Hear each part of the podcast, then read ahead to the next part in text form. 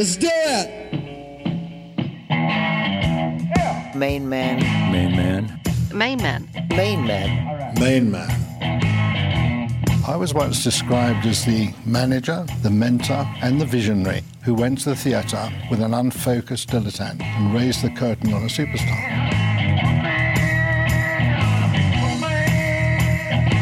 Hello and welcome to episode 39 in our series exploring the history of Main Man, the management rights company which was renowned in the 70s for transforming the business of rock and roll.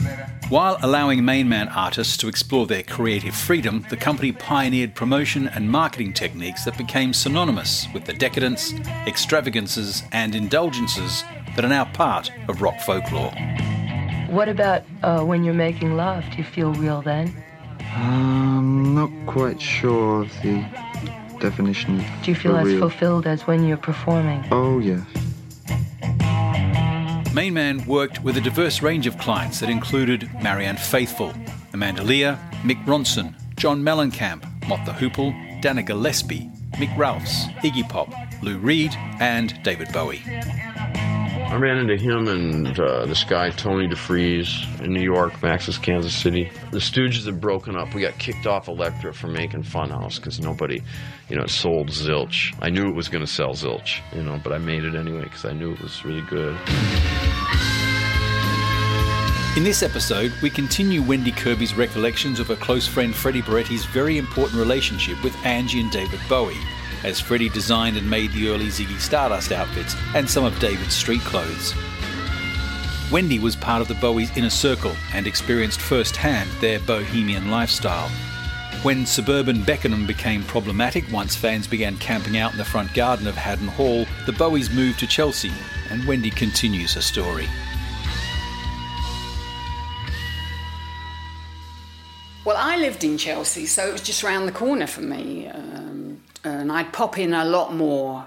And I had total access to the house. They'd open the door say, Hi, Wendy. And Freddie was there making clothes, and Daniela had become the nanny by then. Zoe, little Zoe, was there. Um, it was open house, and David would be usually in bed with somebody. and uh, I went round there quite a lot. I went to a lot of parties there, and they were strange affairs. Um, there was our little group Freddie, Daryl, and Daniela. Then there'd be people like Mick Jagger and Bianca. Ronnie Wood was often round there. I had a big crush on Ronnie Wood, but unfortunately, Chrissy Wood was always there. I would have, I definitely would have. and he was very friendly and very sweet. Bob Harris was often there. There was Mary Hopkin. There was a sort of odd mix of people. It was kind of strange. And David's bed was in the front room, really, the pit. And I'd come in and I'd sit on the bed and chat to David. He didn't mind at all. And I said, hello, darling. I said, ah, did you never guess what's happened to me last night? Blah, blah, blah, blah. Because I was on speed most of the time. And he chatted to me, and there could be a boy in the bed, there could be a girl, there could be Ava Cherry, there could be whoever.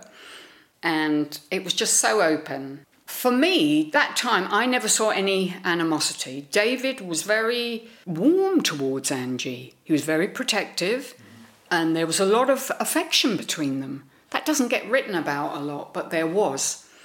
Um, they were a team. They were a team back then. And fame, as, as I remember it, it seemed to happen very quickly. Like one minute we're lounging around in Haddon Hall with no pressure, and the next, I didn't know how to behave. Like, am I supposed to treat David differently now that he's famous? Like before, when I used to say to friends, Oh, I'm going to see David Bowie, this is before Ziggy, they'd go, Oh, yeah. When he became Ziggy, it was like, You know David Bowie, wow, fantastic. It changed, it did change. Everything, I don't think we knew what we were meant to be doing. For David, it must have been really difficult. How do you be, you've wanted it for so long, you've wanted to be a pop star, now you've got it, you're at parties with all your contemporaries, Mick Jagger and all that. How does that make you actually feel? And well, when I saw David with the new hairdo, I thought it was amazing. I thought it changed him completely. He went from being kind of ordinary to boom. I'd never seen anyone with a hairdo like that. It was amazing. Angie started to kind of copy Daniela in a way. She bleached her hair bright blonde, started where she had her own style. People do say she stole Daniela's look, but I think that's a bit unfair. She used to wear pedal pushers and with those lovely Frederick of Hollywood mules, um, little sailor tops. Daniela didn't dress like that. Daniela would come to the sombrero and she had a beautiful figure in a completely see through blouse, no bra. And she was of Indian descent and Wow, that was pretty outrageous. And I can't remember Angie ever doing that. Freddie and Daniela, everybody thought they were boyfriend and girlfriend, and they were not. Freddie was gay. He was not bisexual, he was a gay man. I've got that from him and from Daniela. I asked Daniela, Did you ever? No. She said, I would have liked to, but no. It suited both of them. You know, but being a gay man back in the 70s was difficult and people would get attacked. And I think Freddie having a girlfriend kind of kept that away. For Daniela, who was only 16 when she came to the sombrero, Daniela was very immature, even for 16. She was childlike. And the idea of having this lovely, handsome boyfriend just was great. It suited her. She wasn't somebody who was very sexual she was a child, she was very childlike, so she had Freddie as the boyfriend. It suited Freddie. Not only that, Daniela was bait. Straight guys would fancy Daniela. He then wrote All the Young Dudes. David name checked me in the song All the Young Dudes. The line was Wendy stealing clothes from Marks and Sparks. He name checked Freddie, picking spots off his face like stars. And he didn't tell me about that. I think I heard it on the radio. Anyway, I went to the sombrero and David was standing next to Antonello, Ziggy, you know, standing there. He said, Oh, hi, Wendy. And I said, Hi. And he said, What do you think of the song, All the Young Dudes? And being young and arrogant, I kind of, what I meant to say was, I am thrilled. Wait till I tell my mum or whatever. Instead, I said, Oh, darling, you should have put Harrods. I don't shop in Marks and Spencer's. And he looked so disappointed. His face just dropped. If I could change that moment, I, I would go back and say, Listen, David, no, forget my silly act. And of course, I couldn't go back and change what I'd said. When I saw his face drop, it was like, Oh, I didn't mean that. Actually, I mean, I'm thrilled. And I... But it was what it was. So he didn't tell me. So I'm, I feel very honoured that he actually put me in the song. And all these years later, people are singing Wendy stole clothes Marks and Sparks. Who would have thought? Daniela, Antonello, and Freddie and Maxine moved into a place in Gloucester Road. I moved into a place around the corner, so I still saw a lot of them. We then, I was round at Oakley Street, and the next was somewhere along the Jean Genie video. Daniela and I were round at Oakley Street, and David was due to go to do the Jean Genie taping at Top of the Pops, and he didn't want to go. He just didn't want to go for I don't know for what reason. I don't know if Tony remember this time because I know Tony was at the Top of the Pops, um, and he said to Daniela that he would only go if me and her went along with him. For me, it was like, yeah, great. So I had to go home and change. I had to go home and change, and I put this long wig on with a big flower and this fishtail dress, and I came back and we all went off to Top of the Pops. And there were fans outside, and they were all sort of saying, Oh, David, David. And Tony sort of hurled us through the door of Top of the Pops. And I thought, Oh, this is fun. Like, oh, it felt like you were really important. So we all got into Top of the Pops. And with Top of the Pops, it looks like it's a huge thing. It's not, it's a small thing. And most of most of the time is spent hanging around. I used to go to Top of the Pops when I was about 14 and I saw everyone there. I saw Hendrix, I saw the Stones, saw everybody, but mostly you spend your time avoiding cameras. So David and the Spiders were up on the stage, and Daniela and I were behind them. They wanted to get a sort of shot of us uh, in the audience, so they put us kind of behind them. And they went over the take umpteen times, and we finally did it. Daniela and I, and you can see on YouTube, Daniela and I dancing behind David, the Jean Genie. so that was good fun. I don't know why David didn't want to go that night, but After spending several years in the eye of this incredibly exciting storm, the of fun obviously couldn't last forever, and David parted ways with Freddie in 1974, when was the last time that you saw Angie and David? It must have been up till 1974. I had gone down a bit of a dark path, um, drugs, and I'd actually been round to Oakley Street one night, and David and Angie were there, and I turned up and they invited me to go to dinner. And I said, no, no, I'll, I'll wait. You go to dinner. I'm not hungry, and I'll wait till you come back. And I took some drugs, Mandrax. And I fell into all. It was down. I was down in the basement, and I fell into David's clothes, and I knocked them all off the hangers. And when they came back, I was like zonked out, and their clothes were all over the floor. They were cool about it. They were very cool about it. Nobody gave me a hard time, but I felt so ashamed. I thought, what have I done? So I kind of stopped going round to Oakley Street at that time. Uh, I bumped into Freddie in the street. Back then, I was very pretty, and I got a lot of male attention. So I used to dress down. I used to wear, put an old lady's coat on and an old lady's hat, so nobody would bug me. I was living with a Maltese guy in Knightsbridge at the time, and Freddie spotted me. I don't know how he recognised me Like, my mother wouldn't have recognized me. And he said, Oh my God, what do you look like? And they took me back to, I think it was Oakley Street, and Antonello was there. And they cut my hair and zhushed me up. And I think that was the last time I saw Freddie. I isolated from, I've, there's shame, there's big shame with drug addiction. I mean, I've been clean for 36 years now, so I can talk about it with, you know, detached but I was using serious drugs. And I might say that when I knew the Bowies, there was no drugs. I was the one who used drugs. They drank, but I cannot remember anybody using drugs.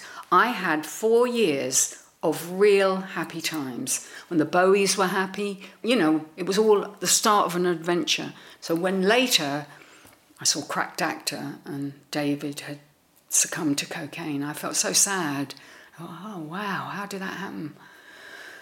You know, but I had my own road, so th- that was the real end of it. What I've heard, I have tried to find out what happened to Freddie, and I linked back up with Daniela years later before you know Daniela passed away sadly, and I tried to find out. Also, I met up with Angie when she came out of the Big Brother house. We went to see Kinky Boots at the theatre, and we had lunch together.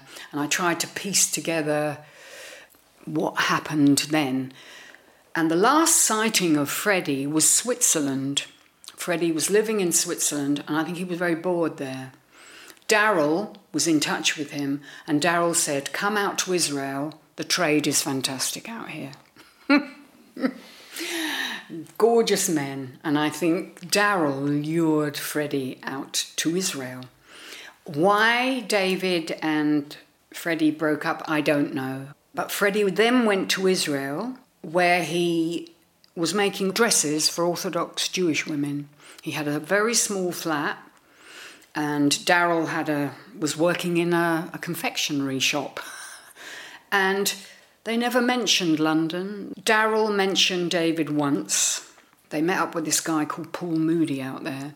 I tracked him down and he told me this has all come from Paul, who was out there with Daryl. He showed me a photo of Daryl, and that was 1984. So they must have been out there 10 years. I couldn't believe it when I saw. I said, Are you sure this is the right date? And he said, Yes. It was like they'd never heard of London. They weren't homesick. They used to go out. Apparently, they got beaten up a few times. I think the Israeli army might not have been so receptive as the guys in the sombrero, and they often had black eyes. What happened after that, I don't know. I don't know where Daryl went, and I don't know where Freddie went. What does surprise me is that he never tried to find us. He could have tracked Angie down on Facebook. He could have sent a message to David's team. But he never did.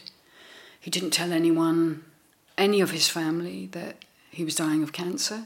I don't understand it. If he'd got in touch with Angie, she would have put him in touch with me. I'd have got in touch with Daniela. He could have found us. Antonello, the DJ, I think He had a drug habit as well. He ended up with hepatitis C and he was waiting for a liver transplant. He went to a drop in centre but never came back. So I think he may be dead. Daniela died of um, bowel cancer. I was in touch with her, went down to see her in Worthing, but Daniela had her problems. You know, all of us had problems. And she, on the phone, she sounded as if she was 16 years old. It was only when I saw her, um, a guy called Lee Scribbins made a little film about Freddie, and I met her at the premiere, and I kind of didn't recognise her. Yet she sounded the same. I don't know what happened with her life in between the Bowie years, and I can't say because Daniela couldn't be relied on really to be truthful, unfortunately. But who would have thought that 50 years later I would be still talking about it? I can't believe that. And I love the songs of that period. They're my favourite songs of David's. Songs like John, I'm Only Dancing and Andy Warhol. I felt they had a strange energy that no other writer had. And kind of I liked his thought process. Did you still regularly go to the Sombrero, or did you also change that part of your life after such a long time? The sombrero changed over the years. It it it had its moment. Those years that I'm talking about were when the sombrero was at its peak. Straight people came there. It was cool to go there, and everybody was beautiful, and it was all lovely. What happened later was that the Chaguaramas opened up and the Masquerade, so it diluted the group people must have looked at the sombrero and thought there's money to be made from the gay scene. There's money to be made. And it doesn't have to be a seedy dive. We can open up a really lovely place and people will come. And they were right. People did go to the masquerade and they did go to the Chaguaramas. We started going there. But it diluted that vibe. So other places like Legends opened up and the sombrero changed from being the coolest gay spot in town to kind of catering for older men and younger boys, became more rent boy. Then it had a resurgence when punk arrived and all the punk crowd went there. They loved the vibe there. People like Jordan, um, Johnny Rotten, I think saved Armadeo's life. Kit Lambert used to go there regularly. I think the night before he was murdered or on the night he was murdered, he went to the Sombrero. Not in my time, I wasn't there at that time. But there was crime, if you like. Take Michael. Michael was a rent boy, and his raison d'etre was blackmailing his customers. And he was murdered because of that. One of his customers murdered him. He died very young, and uh, he was stabbed to death. Armadeo, the manager of the sombrero, came to a very grisly end. One of his boyfriends set him on fire and killed him, and the boy got off. I'm not quite sure what the full story is, but the fact is that a young Arab boyfriend of Armadeo's set fire to him, and the young guy kind of, I think he got away with it more or less because in court he said that this older man had corrupted him. There was a lot of dark undercurrent flowing through the sombrero. Ossie Clark was murdered by his lover. It wasn't on the surface a, a criminal feel to it, but I went back many years later and I went down and it was very different. Armadeo was still there. So was Juanito, the only surviving uh, waiter, and they were fab. They were thrilled to see me. I hadn't been there years. But the period, you know, when David and Angie, we met them there, it's like it's in aspic. I remember it very clearly. You know, I remember it very clearly. And I'm very glad I had that those moments there at the time. A lot has been written about the influence of the sombrero crowd on Angie and David, both musically and socially, and you've described how important the club was as a social hub during a very difficult period for the gay community. David helped a lot of people to be open about their sexuality, didn't he? I think he did. So many people were absolutely influenced by David's bravery, and I think it was quite brave to do what David did. I think one of the most important things he did was when he went on the Russell Harty show and more or less said, Oh, I'm bisexual, or, and he stated, I'm bisexual. That gave people a lot of hope. What was good about David was that he was cool. he made being bisexual, gay, or whatever cool. There was this fantastic creature on stage saying, I don't care. Judge me if you want. And I think that had a huge influence on these little guys who lived out in the sticks, who'd been bullied. I had a friend, a Welsh guy, he used to go into a pub and people would pour pints of beer over his head because he was gay. He was the loveliest guy you could ever meet. But that was the kind of treatment gay men, especially, were um, experiencing. So to have this cool guy who looked so fab say, I'm bisexual, was huge. And I think a lot of people would never have admitted they were gay if it hadn't been for David. I think they would have been too afraid to say, even if they didn't say, I'm gay or bisexual, if they'd had the hairdo and the the flash across their face, it was a statement. You go to a concert dressed like David Bowie, you're saying something. You're saying something. I approve, or this is my clan. This is who I am. So I think it was very important. Very important. Wendy Kirby recalling life in the sombrero and the importance of Freddie Burretti's personal and professional relationship with Angie and David Bowie during their main man years. There are some great pieces of memorabilia from this period in rock history that are part of an ever growing archive of main man documents, including articles, telexes, letters, and production notes. A lot of them never seen before that we're adding to the Main Man label website each week. It's a great record of a very exciting period in rock history. That's at mainmanlabel.com. And on the website, you can check out the other episodes in the Main Man series. I'm Des Shaw, and this is a Zinc Media MM Tech production.